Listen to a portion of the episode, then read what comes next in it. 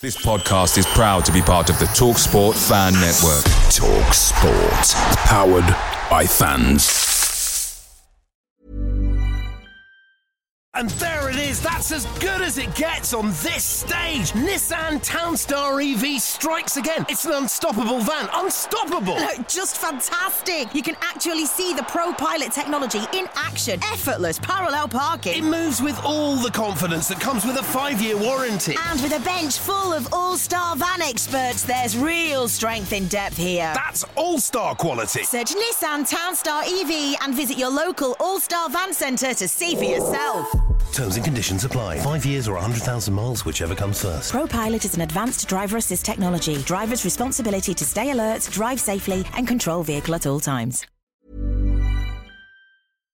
The Talksport Fan Network is proudly supported by McDelivery, bringing you the food you love. McDelivery, like McKenna, brings a top tier lineup. With Leif Davis esque delivery right to your door, you'll always be winning with McDelivery. So the only thing left to say is, you win. Order now on the McDonald's app, and you can also get rewards points delivered too, so that ordering today means some tasty rewards for tomorrow. Only via app at participating restaurants. 18 plus. Rewards registration required. Points only on menu items. Delivery fee and terms apply. See mcdonalds.com.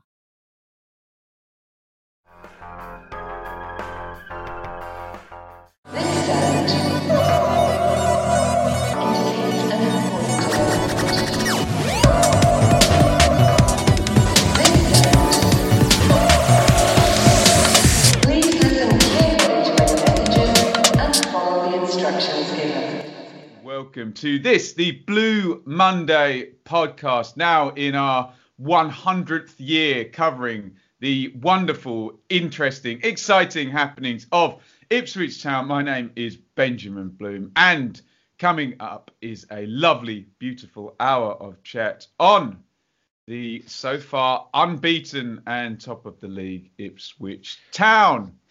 Welcome, old school, David Diamond on a Sunday morning. How are you, my friend? Very well, Ben. Thanks. Just like old times, isn't it? Nine o'clock Sunday morning recording. Oh my goodness me! I, would mean that that was the prefer to be norm. sat in front of you, David. Yeah, true. That was that was the in the early days of the pod. That was the norm almost, wasn't it? Because you had to dash off to some glamorous gig somewhere, didn't you? Usually in I don't know leafy Surrey or somewhere like that. That was Absolutely. usually yeah the home of yeah, Penty Smith.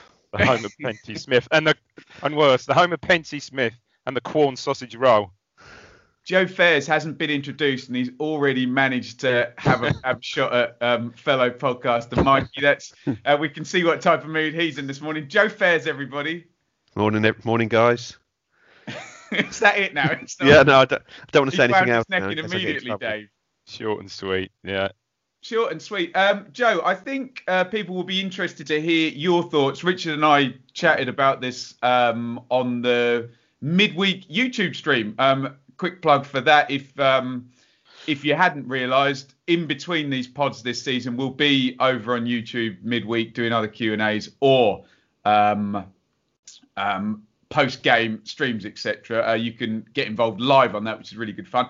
But Joe, I think people would be interested to know your thoughts on Idris El Mizouni returning to uh, Cambridge, the attacking midfielder went there at the end of last season. He's gone back. You have, on the one hand, been a proponent of El Mizouni, but on the other hand, have complained about this squad being bloated for a long time. Um, can you give me your thoughts? Yeah, it's it's a difficult one because ultimately he's not in the starting eleven here, and probably is going to struggle to get on the bench most weeks. So the fact he can go to drop down just one league and hopefully play regularly for that for Cambridge is, is a really good move for him personally, and is probably the best thing for his development. My only concern is that he can play sort of either of those wide forward roles or in the midfield three, the sort of two forward roles there. So he's quite versatile. And I think if you lose Teddy Bishop out of that midfield three, you don't really have anyone that can just sort of beat a man and drive us forward and carry play where he can do that. He does seem to have that sort of that swagger and that confidence to be able to do things like that. And like I say, as as good as we've played, you look around that team in in, in that midfield, you sort of Nolan, Downes, Judge, even the wide wide players in Sears, Edwards. You haven't got players that just have that ability to just beat a man and take it forward, which El Mizouni does have. So I say ho- hopefully he goes to Cambridge, does really well there, maybe comes back in January and contributes. But ultimately, it is a good move for him, but it's a little disappointing because he's probably the one that's closest to it for me. Dave, you disappointed? No, no, really slightly, slightly. I think. I mean, I know I saw some Twitter comments from Cambridge fans, and they're delighted to have him back. I mean, I think he made quite an impact there last year, didn't he? I know he scored well, certainly one real, really spectacular goal. Um, I mean, do you think? I don't know. Is it, is it that bloke? I mean, do you think this is an indication perhaps Downes isn't leaving?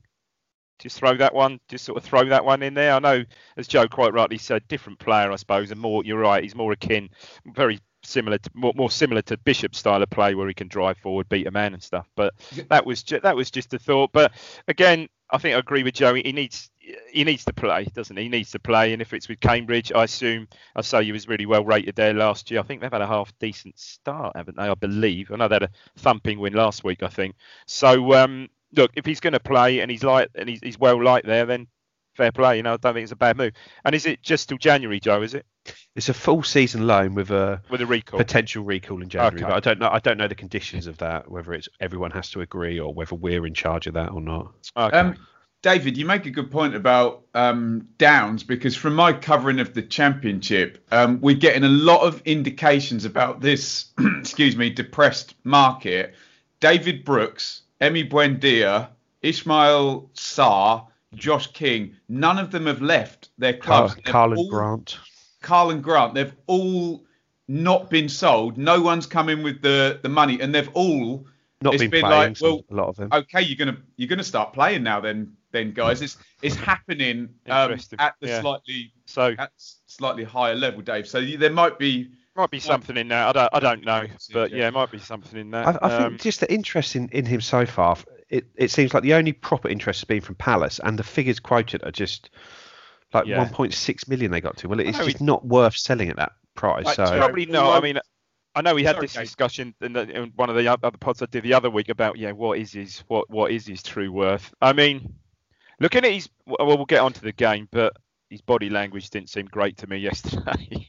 and Oh, Dave God. as well. You know how ridiculous the week um, ending Oh, October anything. the fifth will be as well. Anything, yeah, Christ, Yeah, anything you know, they're, as, as soon it just takes one one domino, particularly somewhere like Bournemouth, to start everything falling for the, Yeah. the higher up League One players and all of the Championship players. yeah, it's just Um, if, if Palace were at 2.6 rather than 1.6 at Yeah. the moment, you think, you're thinking, well, yeah, they are going to get there because they're close enough to it now. But like like I say, it, if Buendia goes for 20 million, then all of a sudden money's sloshing around the Championship and yeah, good point. something can happen, but we don't know. you, Yeah. you could you could end up with Watford, Norwich, Bournemouth, and Huddersfield all having 15 to 20 million come into their bank account within three days of the transfer window closing. Anyway, um, more ins, David. Um, Mark McGuinness. Um, I don't know if his agent Brenner Woolley actually got him signed after the commentary and Darren Ambrose as well. and isn't it? Darren It Ambrose, Ambrose, wasn't it? Yeah. um, what's your what's your take on this? Um, Joe and I did the post game show, and he and Balogun, the Were the forward, two? Were they the two that? Yeah, they they look the bench too. yeah. Yeah. they look like um, decent enough players. What what's your view on McGuinness um, in terms of a play out from the back style? Yeah, I mean, obviously, uh, look, he's an and, He's an Arsenal. um, he's just start so far. signed a pro contract with Arsenal, hasn't he? I think just just what's April time. So look, he's obviously he's obviously half decent player with good habits. If if he's if he's managed that, I think he's uh, he's a Republic of Ireland under 19 international. Um, did he not? I think I read somewhere else, Joe. Did he not play alongside an ex-town player? Was it Clark at centre half yeah, for Harry their Clark. under 18s and something like that's got any bearing on it, but just another Ipswich connection there. He's obviously quite well rated, so yeah, I don't see, I don't have an issue with that signing. Again, you know, with our comments that we just said about potentially, um, you know, El Miz going out and down staying, you know, you, you would make the correlation. Well, does that mean Woolfenden is potentially on his way.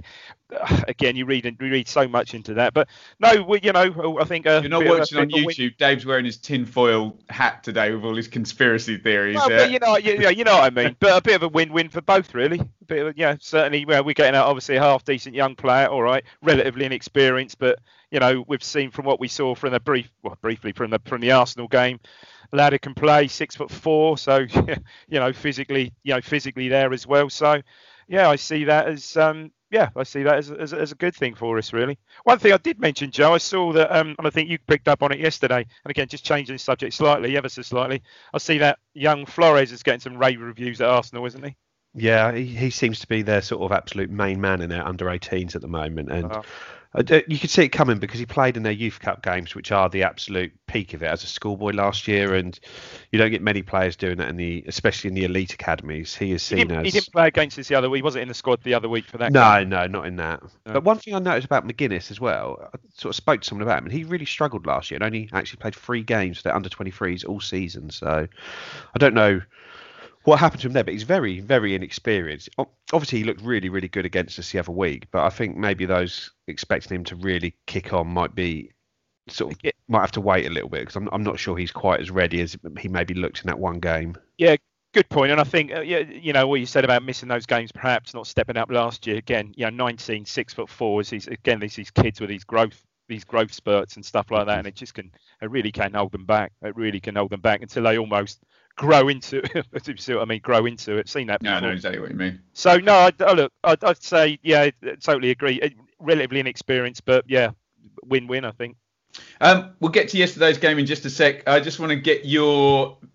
I'm, I'm sure I might get a one-word answer, but um, Marcus Evans uh, speaking out on Thursday. I think um, a kind of puff piece with the club media, reiterating the. Um, this is in response to the um, latest government kind of pullback on restrictions and uh, the pilot schemes being cancelled. Evans reiterated the 10. God, I sounded so Suffolk then. Reiterated with two T's, not Boy. no T's. Boy, Um, boy. Right, the- get rid of it. The 10 million pound um, black hole figure and all of this stuff.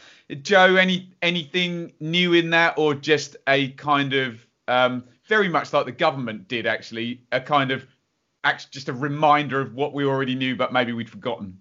Yeah, it sort of brings it home a little bit, and I think it's I think there's a massive frustration because you see the piece from Evans, the Colchester chairman had one, and almost every EFL team you look on their website, statement from the chairman, and they all really say the same thing.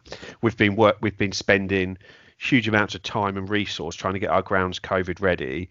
We've done all we can with having test events, and then all of a sudden, no, stop, not happening. Even though these places are probably safer to watch the game than other ones, so you've got the ludicrous situation where is it the Arsenal game on Monday night, Arsenal Liverpool, due to kick off at eight fifteen, and then they bring the kick off forward to eight o'clock so people can watch it in the pub before this new ten pm closing time. So you can sit, so everyone go to the pub and watch it, but you can't sit in an outdoor stadium. I, I, like I say, I know there are issues with regards to sort of public transport being used to get places, but ultimately, it's now becoming a restraint to trade to the football industry that they are being told they're not allowed to trade as as a business, even though they've put the steps in place to make themselves COVID safe, which every other business has also had to do. So the government is going to have to start helping out the industry, and it's fine to say, oh yeah, well Chelsea spent 200 million, so clubs don't need it, but that means absolute f all basically to clubs and EFL who desperately do need the help from Yeah, the it's- government. It's got to David? start. It's got to start trickling down, trickling down from the Premier League somehow. Um, I mean, it was disappointing when yesterday was supposed to be. Wasn't yesterday supposed to be our first sort of test event with a thousand fans potentially? I know we we spoke briefly about that. I think I heard you guys speak about that, about how that was actually going to work. And I guess it was just going to be a ballot of how that was going to work. I'm not quite sure. But yeah, all very disappointing. And Christ Almighty, if this goes on as as the government is. Uh, um, saying till next March for the next six months. My God, I mean, there are going to be and and and the, the necessary funds aren't available to the clubs. Then there's going to be a a handful, I'd say, of more more berries. Certainly And- will be. And if we're saying we're going to go to March without fans, then is there really any Uh, point bringing them in for the last four or five games Probably not. Just to No. quickly jump in, no one has actually said we're going to go to March without No, they fans. haven't. That's No, no. that's Rick, the worst. Rick Parry said it on the radio that that's what he's expecting if things don't change. But Yep. Yeah, it, that, that that's the position we're in at the moment. Yeah. They've gone to a new load of restrictions and the worst case scenario. And I, I, without putting my tin hat on now, um, I can't understand why the prime minister would literally outline a length of time if he wasn't sure that something was going to happen in like Good point. if, Yeah, yeah. if, if if I know something's Look what we've possibly coming down the pipeline in three months, I'm going to say, oh, this Six might months. last six months to buy myself yeah. some time. I just can't understand why. Have you um, heard any of the communication from the prime minister over the last six months?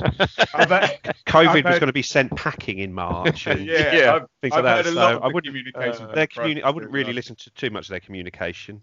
Tell you what, guys. but you take my point though. You take my point though, Joe. It's I I don't. They've they've been very nondescript. With you know we've not had a oh this this this may well be you know we've had it will be three weeks and then we'll find out the day before whether we're going to work the next for the next three weeks or whatever. So Tell you, tell you um, what, guys. Look at the bigger picture. I'm, I'm glad I'm not a student. Yeah. Hey, driving a bloody musician. Hey, uh, let's not let's not start on my sob stories, but there we go. Um, let's go to yesterday's game against Rochdale. Um, so off the back of a 2-0 win um, over Wigan and then a 2-0 win over Bristol Rovers, uh, zero goals conceded, maximum points. I'm just going to go to a quick question, Dave. This is from Andrew on Twitter. Has Dave found anything to shout crap at, at yet? Because Yeah, two um, things. Certainly two things yesterday. Um, one, NCR's distribution, which which was beyond crap. It was pretty much beyond crap. For and, uh, perhaps I'm a little, little bit unfair. No, I'm not actually. Um, NCR's distribution, particularly in the first half, for the first 20 minutes, my word. And um, uh, I mean, and, and the old chestnut, which is Freddie Sears free kicks, which are becoming as hilarious as a Larson Torre corner. I think. I mean, honestly, come on. Uh, I- I- yeah, so those, so I've got to say those two things. I think I said worse than crap yesterday when watching it. My God, very frustrating, very frustrating. Um, Joe, we got a couple of questions, um, and before you take this, I'll help you out by prefacing this by saying we don't know the answer. We are speculating, but we, we often get asked about the empty stadiums, and Will um, asked just going into this, would we perform better or worse with fans in the stadium? Um, Matty also asked on Twitter, uh, do you think playing without crowds allow the players to play with more confidence, uh, knowing they're not gonna um, get a big moan. Um, despite the fact I did find the Blue Monday WhatsApp group a little bit moany in the first half yesterday. I, lo- I logged in, I thought we were about 4 0 down looking at some of the comments in there. But um, Joe, on the stadium being empty, Um, I think I think Mick Mills made an interesting point in the commentary yesterday, where he said that sometimes in a game like this, it's almost worse the stadium being empty because you can't ignore the manager at any point. Where sometimes he's just shouting at your game, where you just can, if there's a crowd there, you can just pretend to not be able to hear him and just play your own game. Where It's he like said that, in yeah. these sort of games, it's difficult because you're you're just you can't. He knows you can hear him, so you have to you have to listen to him. So, but I, I, I don't personally think. I think once they cross that white line, ultimately they're they're professionals and they have to play. It might it might have impact later in the game, but I I I don't buy this that the crowd are making a big difference or no crowd are making a big difference. I think there's I think there's certain periods in games where you're trying to chase to get back into it and you're building up a little bit of pressure that when the goal doesn't come, the fans might be able to keep you going a little bit. But I think at the moment it's not making a huge difference. I think it work both ways, and I think I think perhaps you know you can you can get the negative vibes from the crowd. You, can, you I think you can, Joe. You know these players can sense the crowd getting edgy. My God, it's think back to last season for Christ's sake. You know the crowd getting edgy when, particularly at home. I mean, what what we won up to Wigan, 11 games in 50 or something ridiculous. So I think you can, especially when you know we all said the games last season, the possession that the other teams had. and You know we went long periods at home without having the ball. It's just the style of play we played last season, and you could hear the crowd getting edgy, impatient. So I think to a degree, I think there, there, there is probably a bit of that. They're free from that to a degree, although perhaps it hasn't quite been worked that way because we're playing a different style this season. But yeah, it's uh, it's an odd one. I heard Mills say that. Yeah, that was that was quite funny. Yeah, funny comment.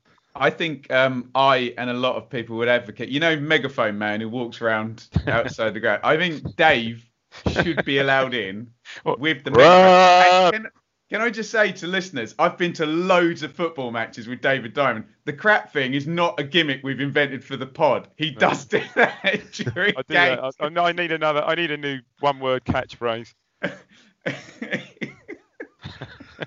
oh dear, tremendous. Um, Uh. right, the Ipswich 11 here, guys. Holy, uh, Chambers right back, um, Nsiala, Wilson, Ward is the rest of the back four from uh, right to left. Uh, Dozzell sitting in front of them with Nolan to his left and Bishop to his right. Um, wide right is Edwards. Wide left is Sears with Hawkins up top. Joe, your thoughts? Um, I was I was surprised not to see Downes back in the team, but I can't say I was particularly disappointed with it. And I think Hawkins being in for Norwood, I think it proved to be, but on, on, on paper it looked the right decision at the time as well. Where just if you look back to the Gillingham game last week, Norwood really, um, sorry, Bristol Rovers, Norwood really didn't do a lot in the game. And Hawkins, when he came on, we did we did play better with him there. Whether that was to do with them tiring, but I, I did see a stat that Hawkins had actually touched the ball more times than Norwood did, in, and he only played like 21, 22 minutes last week. So he was he was just much more involved with how we played. Uh, David on the 11? Yeah, um, I think I would. I certainly went along with that. I think Hawkins did make a, an impact. He, he should have perhaps scored last last week with a header, but yeah, I think he made a, enough impact last week to to retain his place. Norwood to me is just not not not really on it, at it, on it, at it. I don't know what how, how you describe. Just not but fit, he's not, is is he? He's just we can not. make that into a house thing there on it. At it. At it. Yeah, I know. Yeah, Get- bit of Wolf that- of Wall Street. Did you? Did anyone see the Mick McCarthy? Um, sorry, I did 19 minutes before I mentioned him today. There was a Mick McCarthy house remix of his co-coms. I, I retweeted it. Um, at Benjamin Bloom. Check that out if you're if like me you're missing you're missing Mick a little bit and hearing hearing his sultry voice on co-coms. Um, right, we're gonna play a little game really really quickly. Um, I'm gonna count to three. I'm gonna say um, a word. So it's word association, and both say the first thing that comes into your head when I say the word. Okay, you ready? It doesn't matter if you say it at the same time. Right, ready? One, two, three. Rochdale. League Two. Average. Lisa Stansfield. Keith Hill. there you go. Um, I was just going to say, who's your favourite Rochdale player? What's your favourite? Uh, I, I always end up probably unfairly whenever I get asked about um, small clubs, mentioning Rochdale, Crawley, um, Burton, I know. Accrington. Yeah, Yeah. Bob Ford. Although the Luton fans are all up in arms at the moment. Teams like Luton, it used to be teams like Brentford, but Brentford are good now. Here's your Rochdale 11, guys. I'm sure Ro- you've got intimate knowledge of this lot. Uh, Bazunu in goal, across the back.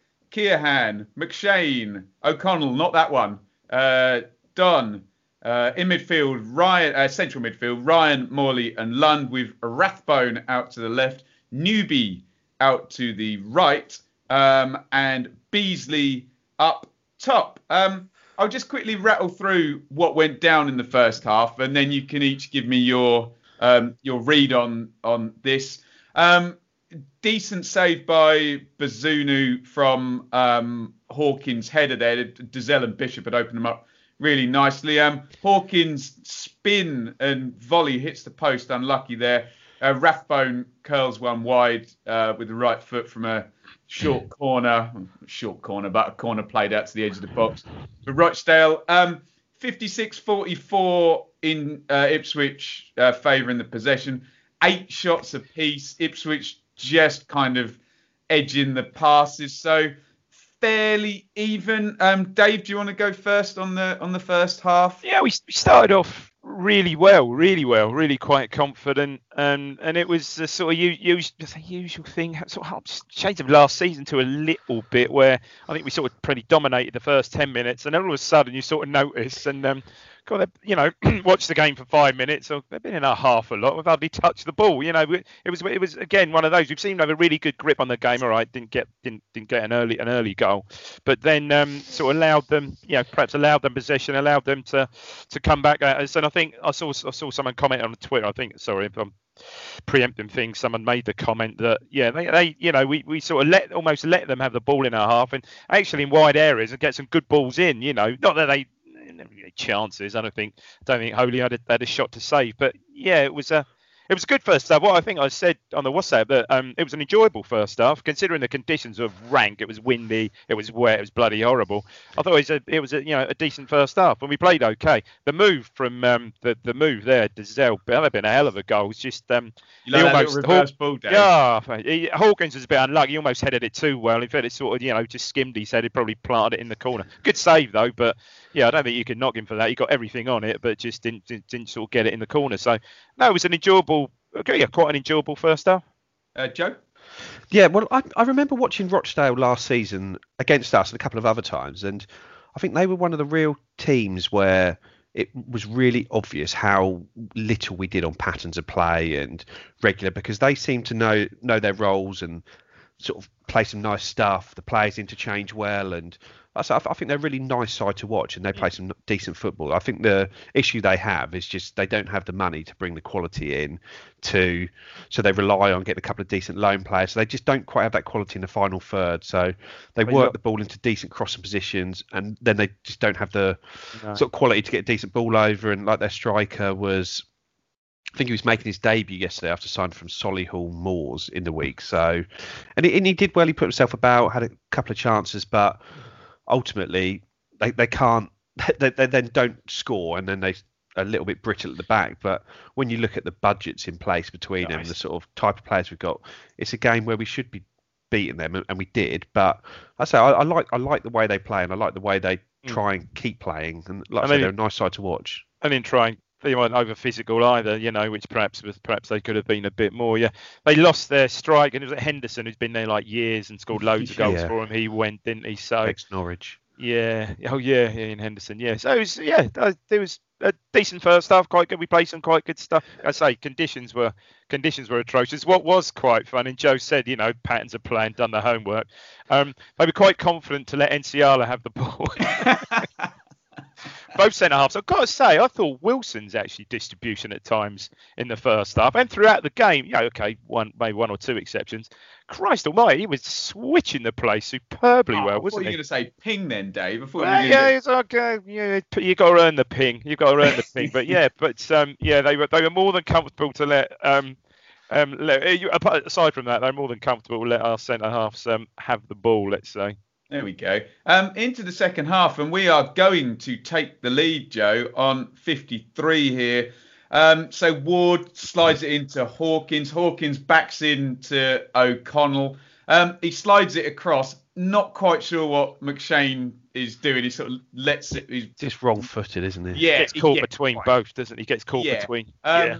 Bishop then with the right foot sticks it in the corner, and we have to raise this celebration because we got asked about it. Um, uh, Jack asked on Twitter, "Why are all the ITFC players putting their fingers in their ears when they score?" Chambers and Bishop have both done this now. We've had some uh, some butthurt fans. I don't know whether we've got some butthurt players here. Um, talk to me about the goal, and we have to raise the celebration because we were asked about it, Joe.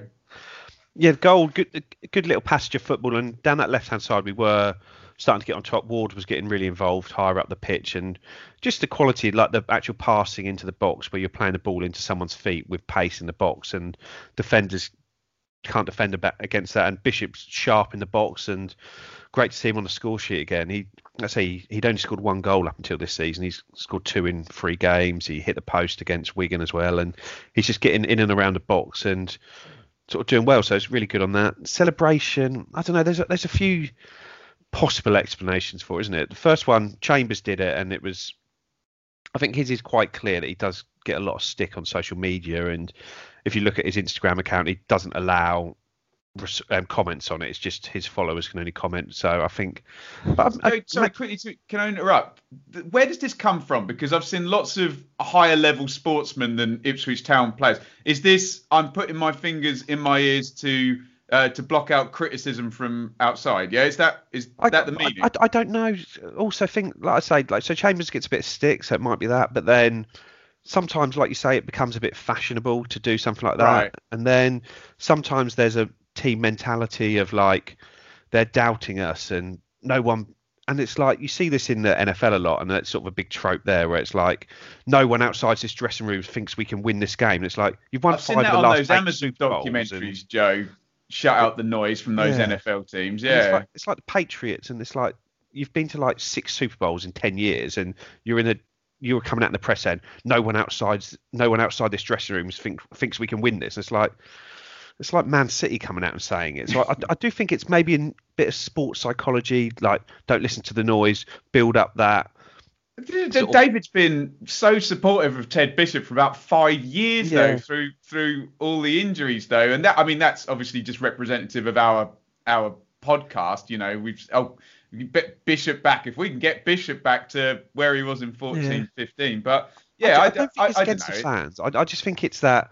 Like I said, I think it's that's almost like COD amateur sports psychology, blocking out the noise, plus a little bit of they've all probably watched The Last Dance on Netflix over the over the lockdown. So where Jordan has to have an enemy of everyone, and every perceived slight is what drives him on. I, I do think there's maybe a little bit more of that sort of we're against everyone here, us against the world, and they're trying to build a mentality. But so I, I don't think it's anything particularly against the fans. I think it's more the latest sort of bit of sports psychology that's coming in, like when you see clubs at players at all clubs doing it.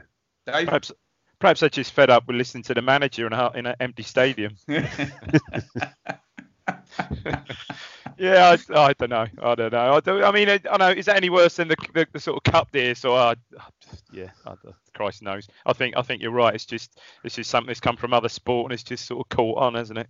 It's like chance, isn't it? They always filter down from the big teams down through football, and you I mean- find there's about eight chance, and that's it. And Yeah, Sometimes yeah. I mean, they're the- like on The LA, Fortnite LA, where that like came that. from, what Liverpool did it. I don't know where that originated from. Yeah, Costa, I think so. Um, team Yeah, I mean do. Bishop. Maybe Bishop. Is, is, does he feel? Well, should Bishop feel slighted? I don't know. Maybe there were people. Perhaps I. I mean, I think we said before he's got loads of Twitter followers. Maybe there were people on Twitter who doubted he would ever come back and would ever, you know, ever get to any sort of level, even first team level again. So maybe it's a bit of a slight on that. But I guess all, But- all the papers have had polls this week who should start Bishop or Downes, and I think everyone came out as Downes. So there you go. There you maybe, go. like I said, there's, if you if you want to find a slight against you, it's quite easy to do But- so, even for us podcasters. Uh, well, yeah.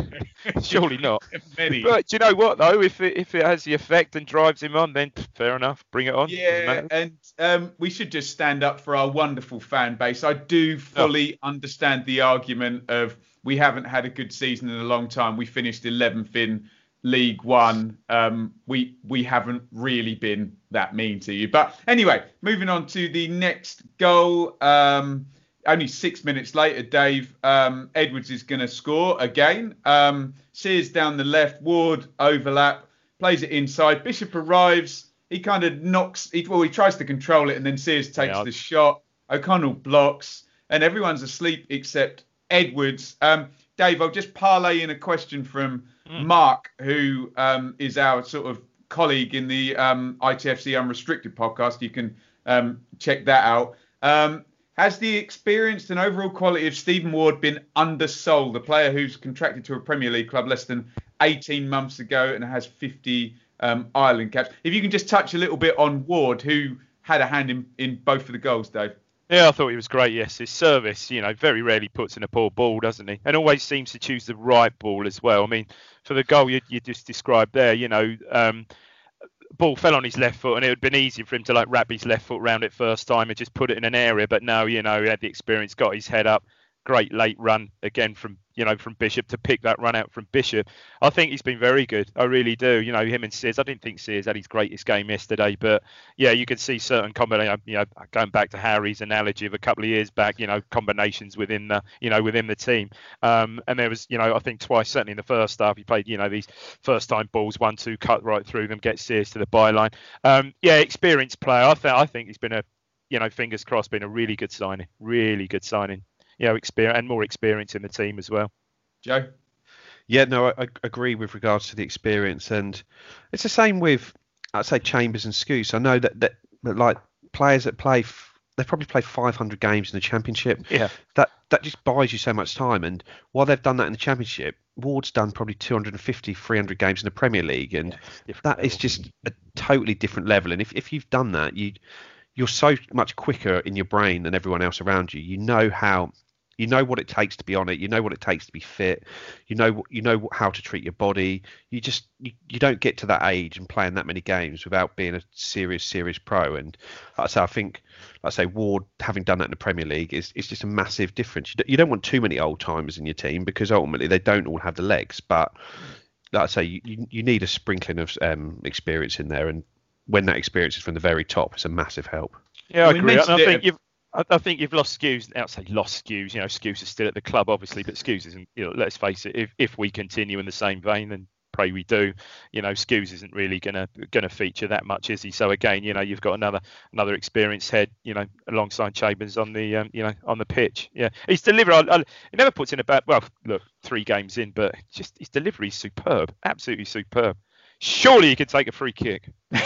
we we mentioned it over the five or six years of the pod. Um, lack of Premier League uh, caliber experience. You sort of Sears 15 minutes or what, whatever it was back in the day. So yeah, um, much welcome. Um, in comes uh, Flynn Downes, stage left, um, and um, leaves one on uh, one of the Rochdale players on 70 minutes. Um, Joe Stubbsy asks, um, assuming he gets into the team soon, how many times will Flynn Downes get sent off this season for his hot-headed behaviour? We should add the only red card we've seen. Am I right? Was the one at Cambridge? I think so. I saw, I saw quite Yeah. a lot in the under 18s. Him and Wolfie seemed to take it in turns to get sent off. But um, but at Cambridge, yeah, he, so he lost his head last year. And I think everyone had this attitude last year of, is he going to cost us? But he was impeccable from that point onwards. So that seemed to wake him up. But yes, I, I don't know what it was yesterday because you say how he just came in and left one on that guy and he'd only been on three minutes. They'd already been having a running battle for that whole three minutes he'd been on the pitch. I don't, I don't know what had happened, but had- Petulant. and, Petulant. And like I say, he really did just line him up. It was like, right, I'm going to have a go at you now. But I. I don't know what happened, but it's almost like as soon as he came on the pitch, maybe because they were both number 21, so they wanted to Uh, be the Joe, best. sometimes though, I pitch. did. Joe, I did Huddersfield Forest the other night, and Jonathan Hogg absolutely larruped Harry Arter in the first minute. and but apparently that goes back like three years from There you go. um, Bournemouth versus Huddersfield. So sometimes they've George Santos and Andy Johnson. Yeah, yeah, right. Yeah, sometimes they've met before in a darkened um, alley, haven't they? Um, Dave, we see the game out 2 0, um, a third successive 2 0 win. Um, 53 47 in Town's favour on the on the possession. Uh, 15 shots apiece. Obviously, whenever we read stats, we need to point out to some of our uh, more closely listening listeners that um, these are just some stats and they help us address a little bit more of the context of the game. We're not saying they tell us exactly uh, what happened. Uh, 15 shots apiece, seven corners to um, to three in Rochdale's favour, 5-4-2 passes to 4-6-1 uh, in Town's favour. Um, Dave, tight game decided by a couple of bits of quality or inability to defend a couple of bits of quick passing. Maybe, yeah. I think the class, the extra, the extra class told, and you know, it's, it's a shame at two 0 I felt we, I felt we, I think Joe said it. You know, when Norwood came on, I think it was you, Joe, said on the on the on the on the WhatsApp there that oh, you know, Norwood could help himself to a goal or two here today, be good for him. But we never really threatened much after that. It was that was slightly disappointing because at two 0 they were there for the taking, I think, and if we'd really stepped it up, there was four or five for us there yesterday. I think they'd gone. Um, I think Mills made the same sort of comment on, uh, on you know, um, doing with with Brenner. But um, no, good performance. I think we always had we always had something in hand there, um, and I think important. You know, uh, you know, at two if you are going to see the game out, that yeah, we saw the game out with not conceding. Yeah, there was one or two crosses went across the box and stuff like that. And they did have one in the net, but which was clearly. I think margin, know, comfortably offside in today's standards. So, um, yeah, good. You know, you only beat what's in front of you. Um, and I know there's a question coming up about perhaps the quality of who we've played so far, so I'll defer that. But um, yeah, 2 0, not conceded again. Um, be nice to have seen Hawkins very unlucky. Be nice to have seen a forward get a goal because so far all our goals have been from either you know, central wide midfield players and an own goal. So um, And there it is. That's as good as it gets on this stage. Nissan Townstar EV strikes again. It's an unstoppable van. Unstoppable. Look, just fantastic. You can actually see the Pro Pilot technology in action. Effortless parallel parking. It moves with all the confidence that comes with a five-year warranty. And with a bench full of all-star van experts, there's real strength in depth here. That's all-star quality. Search Nissan Townstar EV and visit your local All-Star Van Centre to see for yourself. Terms and conditions apply. Five years or 100,000 miles, whichever comes first. ProPilot is an advanced driver assist technology. Driver's responsibility to stay alert, drive safely, and control vehicle at all times. Blue Monday are delighted to be partnered with Talksport Fan Network and NordVPN, giving you the best possible offering for browsing the internet securely. NordVPN opens up global streaming options for content not available in your region by switching your virtual location quicker than Wes Burns running down the wing. NordVPN acts like your cyber Sam Morsy whilst online, protecting your personal data and sensitive info like passwords and credit card details from falling into the wrong hands. For about the price of an ITFC match program a month or a Blue Monday Telegram subscription, you can get yourself a NordVPN account which can be used across six different devices. If you need to rapidly change direction like Omari Hutchinson, there's a 30 day money back guarantee. To get the best discount off your NordVPN plan, go to nordvpn.com forward slash Blue Monday or click the link in the podcast or YouTube subscription to be taken straight there, supporting us here at Blue Monday in the process. Away days are great, but there's nothing quite like home comforts. The same goes for McDonald's. Maximize your home advantage with McDelivery. You in? Order now on the McDonald's app. At participating restaurants, 18 plus, serving times, delivery fee and terms apply. See mcdonalds.com. Yeah, nothing, nothing not to not to be too unhappy about. I would have thought.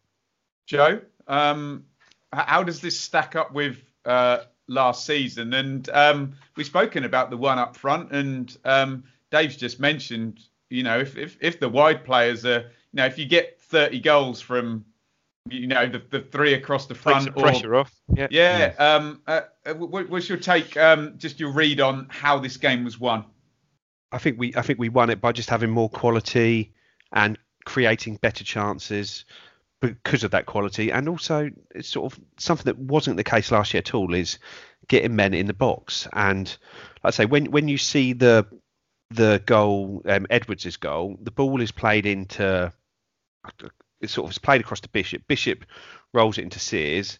Sears is in the box, Bishop's in the box, Hawkins is in the box, and then Edwards is in the box. Like I say, how many times last year did did through an open play move did we end up with four or five players in the box? Very, very few. We just did not we did not take the risks and push the men on of having the fullbacks up there. And yeah, it does it does leave you a little bit more open at the back, especially when both fullbacks are well within a few days both fullbacks will be 35 years old and they've got to get up and down the pitch. But ultimately, we we we're going to get out of this league by scoring more goals than we did last year, and there isn't as many teams, especially with all this COVID that's gone on and all the budgets that have been hit, that are going to have the quality that they did even last year. So it's a case that we just need to we need to keep attacking, and we probably will get punished less as well. Mm, perfect, perfect. Um, right, before we go to the questions, let me just do a couple of plugs here. As ever, you can support our lovely podcast absolutely for free by following on Twitter. Um, we're trying to make a bit more effort in the Facebook, which I set up years ago and like post about once every two years down. So um, you can subscribe over on YouTube. As I said, we're going to have live streams in the midweek. And if you do want to support our ventures financially, um, look, there's about eight of us, and um, there's not actually that many Ipswich fans. So no one's trying to make a living out of this or be greedy, but um, you can support financially um, via the Acast support feature. If you go into the Acast app, um, which I would recommend for your podcasts, anyway, you can uh, make make a financial donation there, or via super chat on YouTube during our live streams. As I say, it just helps out. Um, we've had to subscribe to this StreamYard technology, which is another monthly cost. We've all got mics and they break. We've all got Ethernet cables and they stop working and all of this stuff. So it's just a little help to um, hopefully help us bring you a show that's, um, you know, hitch free and as high quality as we can. Um, let's do some questions. Dave, I love this one because um, well, it's not it's it's not got a little dig at you, but it's um, I- I'll I'll read it. Um, uh, Dave Gort asked, does Ah, the sorry. formation um, and selection formula make last season even more frustrating, or um, well done to Paul Lambert for learning and changing? DD answering a bit of both isn't allowed. That's outstanding. yeah, it's outstanding. I mean, I think that I think the main difference is that that we've said all along. Certainly, me and Joe have said it is. Dozzell is now settled side. It's now it seems to be a settled side, especially across the midfield. You know, you've got Dozzell there playing the deep role, pulling the strings. I, I love to see it. Now getting a run in the side. I think he's played pretty much every minute of every game. I don't even think he's been pulled yet, Joe. Has he? I'm not. I'm not sure. but Downes certainly- came on from in one game. Oh, okay, well there you go. But look, he's playing starting every game, which is what he needs. Now starting to show he's really true. And again, you know, you've now got pretty much. I know again he's not finishing the games, but you're getting an hour out of him. He's getting stronger and stronger, scoring goals. You got Teddy Bishop. You got you know adding Teddy Bishop into that equation from last year. Powerful running from midfield. Great to see. Yes, you know as you just uh, said, Joe. You know it's brilliant just to see someone from central midfield bu- bursting the gut to get in the box and actually getting ahead of the bloody ball, which is what we didn't do last season from midfield. So that's great to see. So that's been a that's been a big factor for me. Um, and yeah, you know, and, and Lambert is fair play to him is sticking is sticking by that. So you know, as I said before, so far so good. Um, Joe, this is from Paul. Um, he says That'd Hawkins um, done enough in that performance. Thought his hold up and link up play was excellent. A goal would have capped a really good game. Um, where where are we looking? Um, just can you do a quick analysis of the striking roster because Kayden Jackson, yeah, like we say, the second Josh King goes out of Bournemouth, they'll probably do that deal, won't they? Um, Norwood, Dave's already mentioned. Uh, not sure what's entirely going on going on there. Um, just talk to me about Hawkins and then the striking roster. Well, I thought Hawkins, yeah, was really good yesterday. I've, at Gillingham, I don't know why I keep saying at Bristol Rovers last week, he um, he, he just didn't look like he had a goal in him. He, he got involved, but he just looked so indecisive around the box and like he didn't have a goal in him. Where yesterday that really wasn't the case. I thought he looked sharp. He looked sharp around the goal. He should have scored the header probably, but again, he didn't really do a lot wrong. He he got on it, he headed it well, and it was a it took a really good save to keep that out. And the shot that hit the post, he gets involved. Great He- effort. Wow. and I know it's sort of lazy cliche, but uh, he is a target man at six foot six, and he or six foot four, six foot five, whatever he is. But he wins his headers, but not just that. He, he runs the channels well, and when he gets on the ball, he holds it up and allows players to come into play, whilst also then getting himself straight back into the box. He he isn't one that gets out wide and then wants to stay out wide and start building play. He gets out wide, he gives the ball to who needs it, and then he gets back to where he needs to be. So he really does. And it was similar to how Drinan was playing at the mm-hmm. start of the season. They they understand the role, they understand what they need to do, and they understand that they're sort of a cog in the machine. They're not the player that needs to be on the end of everything. Where I think sometimes Norwood feels like he's the one that needs to be on the end of everything, where mm-hmm. that isn't always the case. And I say he just hasn't looked. I, I don't know. He, he just doesn't look fit. He looks overweight still to me, Norwood, and I think he he needs to work harder to get himself back in the team. With regards to the striking options, we're down to those three, aren't we? Where it is Norwood, Hawkins, and Jackson. Well, Hawkins is the one with the shirt for me at the moment. Jackson just isn't going to suit that role at all because he just cannot play with his back to goal. His game is about running the channels and running from out to in or in to out, whichever way he ends up. But I know I, I just think if we can get a decent fee for Jackson, I, I would I would take it. As as good as he was last season, I thought he really really improved and had a really good season. So it's not a case of I don't rate him. I I, I just don't think he's going to fit with what we're trying to do. Joe, Um, anyone anyone likely to come through at all in that department? Not really, because like I say, obviously obviously. Drinan's there, and then you've got Morris who's out for the year, but he'd probably be one of the wide strikers. Then Ben Folami, who seems quite a, a way back. I think Yeah, he could. I think he could play that role, Folami, but Yeah. he needs a he needs a game somewhere else. And then below that, Tyreece Simpson, Okay, Zach. Brown. There- There, there are players there, but I, I don't see any of them making that leap. At the I moment. just, I just think in League, uh, in League One, you know, detrimental League One. I just think I like that unit up front. I like that, I like that focus, and I think he's he's ideal for us. That sort type of player we, we cried out for last season, for Christ's sake, you know, um, and perhaps yeah, I sense in Murphy and his goals and stuff. But yeah, we just haven't had that that focal point up front for a few seasons now. So I think at that level, yeah, like to see it. And exactly what my Portsmouth supporting pal told me a few weeks ago. He said, yeah, mix. He said bit marmite, he said, but he, he said overall he'll, he'll do well. He'll do well Um, for you. David, this is from Scott, and um, I suppose it's in the back of everyone's mind, isn't it? Uh, given how well Ipswich started last season and then tailed off, um, is this a false dawn or something to get excited about? What is the likelihood, Dave, um, more or less, that um, we get a similar pattern in performance than we did? I'm not. I, I I think we've got I think we've got a more settled side and a and a more uh, sort of readily identifiable pattern to us, you know, system to us now. I think. Um, you know, I think I think in time the centre halves will change. Um, whether Woolfenden comes back in, whether it's I mean, is Joe what is it? I mean, is is he fit? Is he is he is he fit or do we know that? There was an update last week where it sou- sounded like he was basically back to training. Okay. All right. So week, he's, he's so- not quite ready then. Perhaps if he's back to training last week. So I think the centre I think the centre halves will change, but yeah, it still goes back to me until you really play someone. Look, we played you know Bristol Rovers, not bottom. Um, Rochdale, okay, it's early three games in, second from bottom. Wigan, albeit what a win yesterday, but and then you know, Dave, MK coming next as well, the 22nd. yeah, M- MK. I mean, we, we we looked at the fixtures, and I've still got those first six fixtures written down here, and we all said, okay, let's let's look at Charlton. Let's you know, and I think we said if there was five games preceding the Charlton game, which is the 10th, I think, of October, maybe maybe that's the fifth game, I can't quite remember, and I think we said. Yeah, we want a minimum at least. Yeah, three. Yeah, I'll, I'll, I'll take three wins. If we're going to have any sort of season, early date, three wins and a draw. So we're on our on our way to that. I think let's see when we start playing the likes of Charlton, who we think maybe will be up there come the end of the season. That will be that will be a tell for us. I think that really will.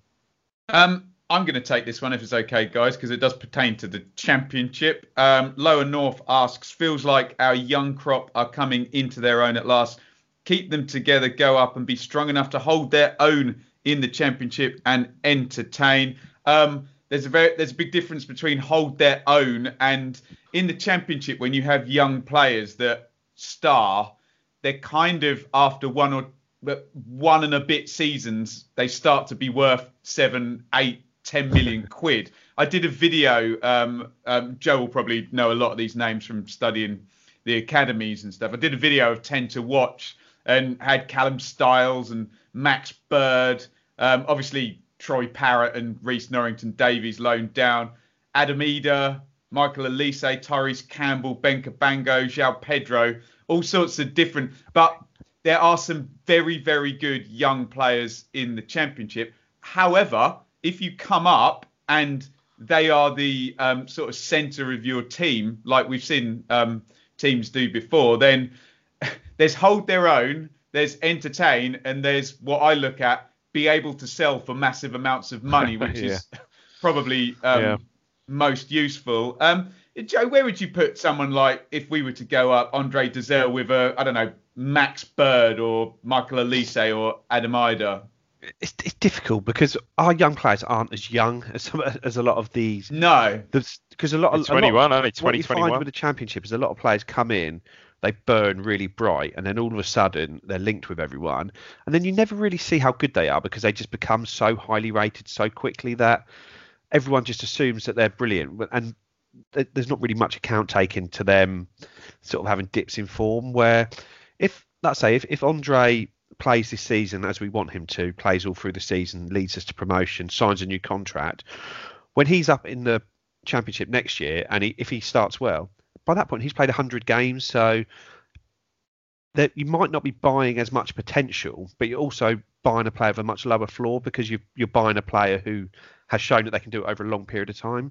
So I'd, I'd, I'd put him right up there because he is a player that has played international football at every age group as well, and he is one that has those. He just has a ability to pick a pass that yeah, he's different. Sort of probably ninety percent of Premier League players don't even have the way he can he can pass a ball. So it's just finding a way that you can play him, which hides hides his weaknesses and just shows off that strength, getting him on the ball in a in a position where he can get on the ball. And like I say, some of these, like I say, especially at Derby, some of the young players they've got there are unbelievable. But it's just a case if you can get them playing and you've got a young core of players, you've always got one that you can sell.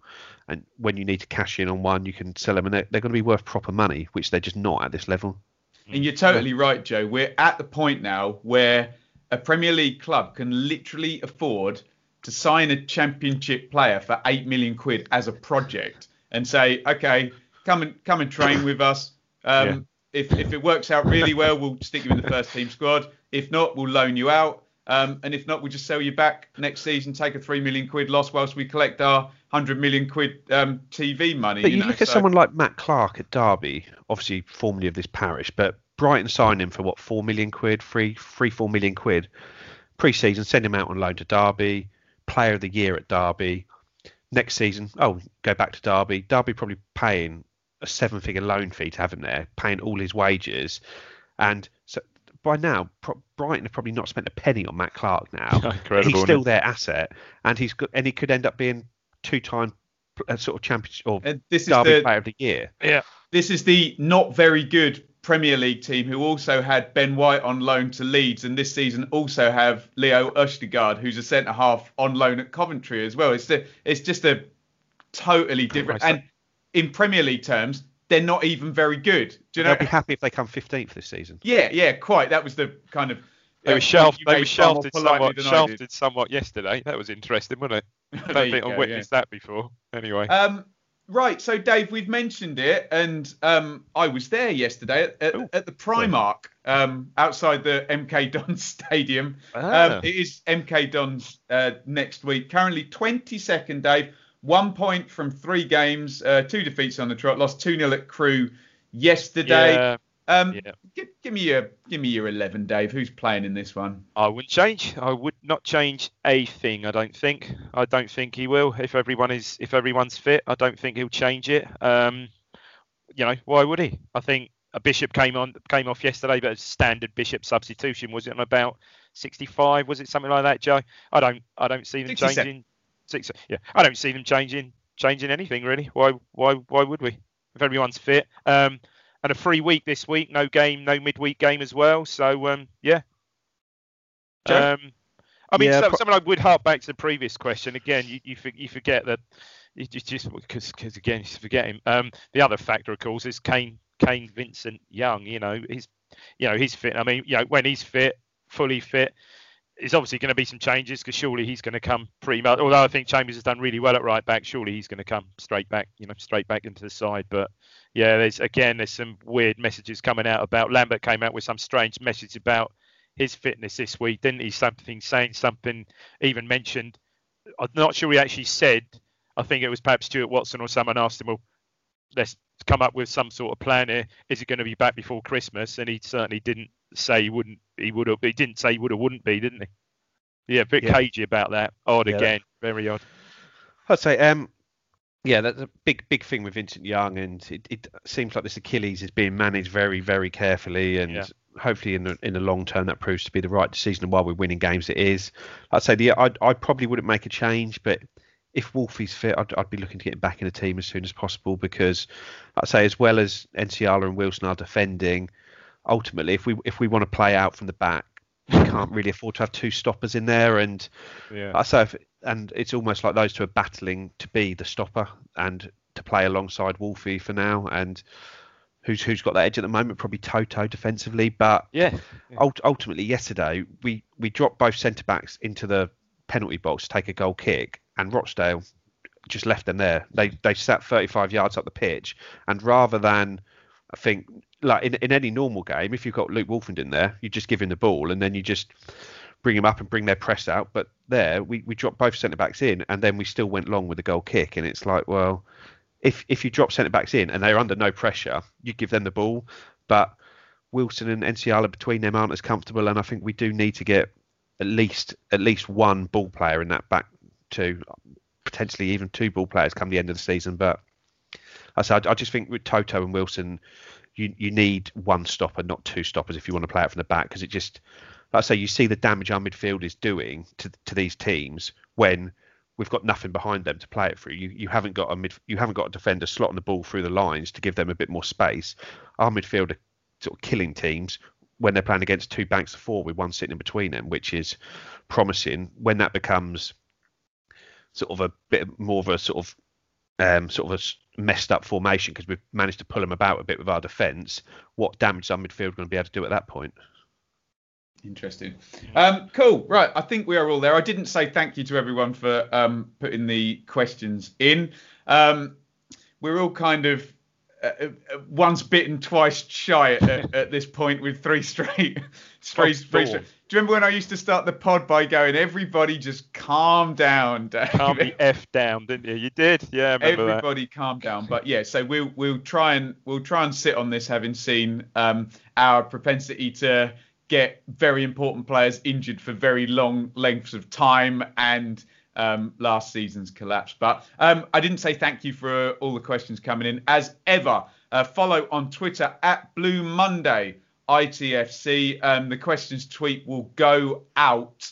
Um, hopefully straight after every game this season um, if you want your question answered and to get shouted out on the podcast obviously now you have the supplementary outlet that in midweek um, we will be doing the live stream so you can come and join in live and i have heard an as yet unconfirmed rumor that technical luddite and blue monday podcast legend david diamond might Oh, possibly Oh me? Yeah, sorry. That's that was. I've got to tell the listeners that was on the pretext. He said, ben said, "Well, do you fancy coming?" I said, "Yeah, I'll come on." He said um, about on, on occasion. It hasn't my my um, internet here. and It should be. There's my router. I'll have to get an Ethernet cable. Yes, all right. Try and get one. We've got BT Open Reach sitting outside the window on It's like, call. it's like there. Unbelievable. So anyway, it's good news that people asked for David. We'll hopefully try and give them David um, during the week. Um, I'm not sure who's on um, next weekend for the MK game. I think it might be Mikey. I can't remember. It is. Yeah, it's Not me. Mikey. If Yeah, I open Mikey. my WhatsApps, I will find out. But um, thank you, everybody. Um, Joe, have you got anything to plug or a last word? Not really, no. It's difficult with the academy stuff at the moment because all games are behind closed doors. So not only am I not able to get to any, I can't even get any secret squirrels there reporting for me. So it's just, I think the under 18s lost 4 1 at Charlton yesterday, but that's about all I know about the game. So it's a bit a bit frustrating on that side of things at the moment. But I think there is actually a game that under 16s are playing at AFC Sudbury on Thursday night against Sporting 87. So if anyone wants a fix of ITFC, get across there for the under 18s midweek cup game. Wow. I heard um, Bielsa had got press accreditation. He's going to be scouting. He's going to be scouting that one. Dave, um, any last words or anything to plug? Yeah, just just not, not really, not a plug for anything personal, really. Other than is I noticed there's a new Bobby Robson book out called The Ultimate Patriot, written by I think he's really good friend and confidant Bob Harris, who's written a, not not whispering Bob Harris of the old grey whistle test um, fan fan me, I don't think, but um, yeah, so that's always uh, that's always good, and um and also, I, I meant to say this before. Have either of you seen this? This I'm not, I'm not sure he's doing it. Um, someone's putting out the Ipswich 80-81 scores out on Facebook as, as, as they play every game. So correspondent with the date back in back in 80-81 of the actual game on the day, and they're putting it out in the BBC football style. You know how they how, how they normally report on the games now. So a big shout out to who's ever doing that because I'm really enjoying. Um, obviously I'm really enjoying seeing all those. I think um I think yeah it was Wolves away today and we won two 0 Obviously Uh, we try and we try Brazil and and find out. Brazil and and Mariner. find out where that is, and, and if you let me know, Dave, we'll tweet it out from the Oh, it's absolutely brilliant. Yeah, we'll do.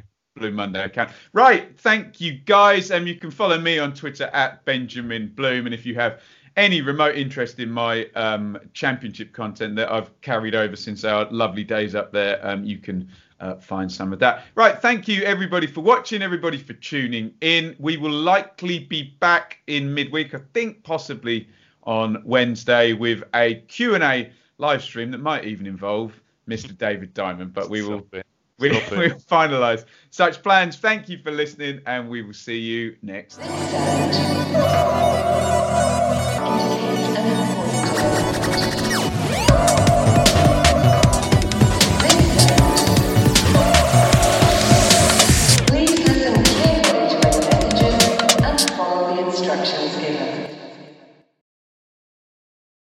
It's the promotion running. Everyone is gathered round to watch. The McNuggets share boxes are there offering much needed distraction. Your mate's already been booked for double dipping, but in you swoop to steal the last nugget and claim all three points. Oh, and there is the Harry Clark fist pump to celebrate. Order McDelivery now on the McDonald's app.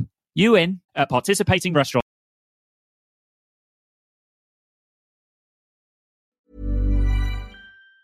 And there it is. That's as good as it gets on this stage. Nissan Townstar EV strikes again. It's an unstoppable van. Unstoppable. Look, just fantastic. You can actually see the ProPilot technology in action. Effortless parallel parking. It moves with all the confidence that comes with a five-year warranty. And with a bench full of all-star van experts, there's real strength in depth here. That's all-star quality. Search Nissan Townstar EV and visit your local All-Star Van Centre to see for yourself.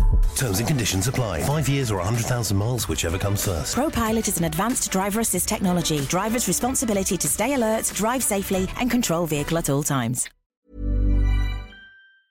This podcast is proud to be part of the TalkSport Fan Network. Talk Sport. Powered by fans.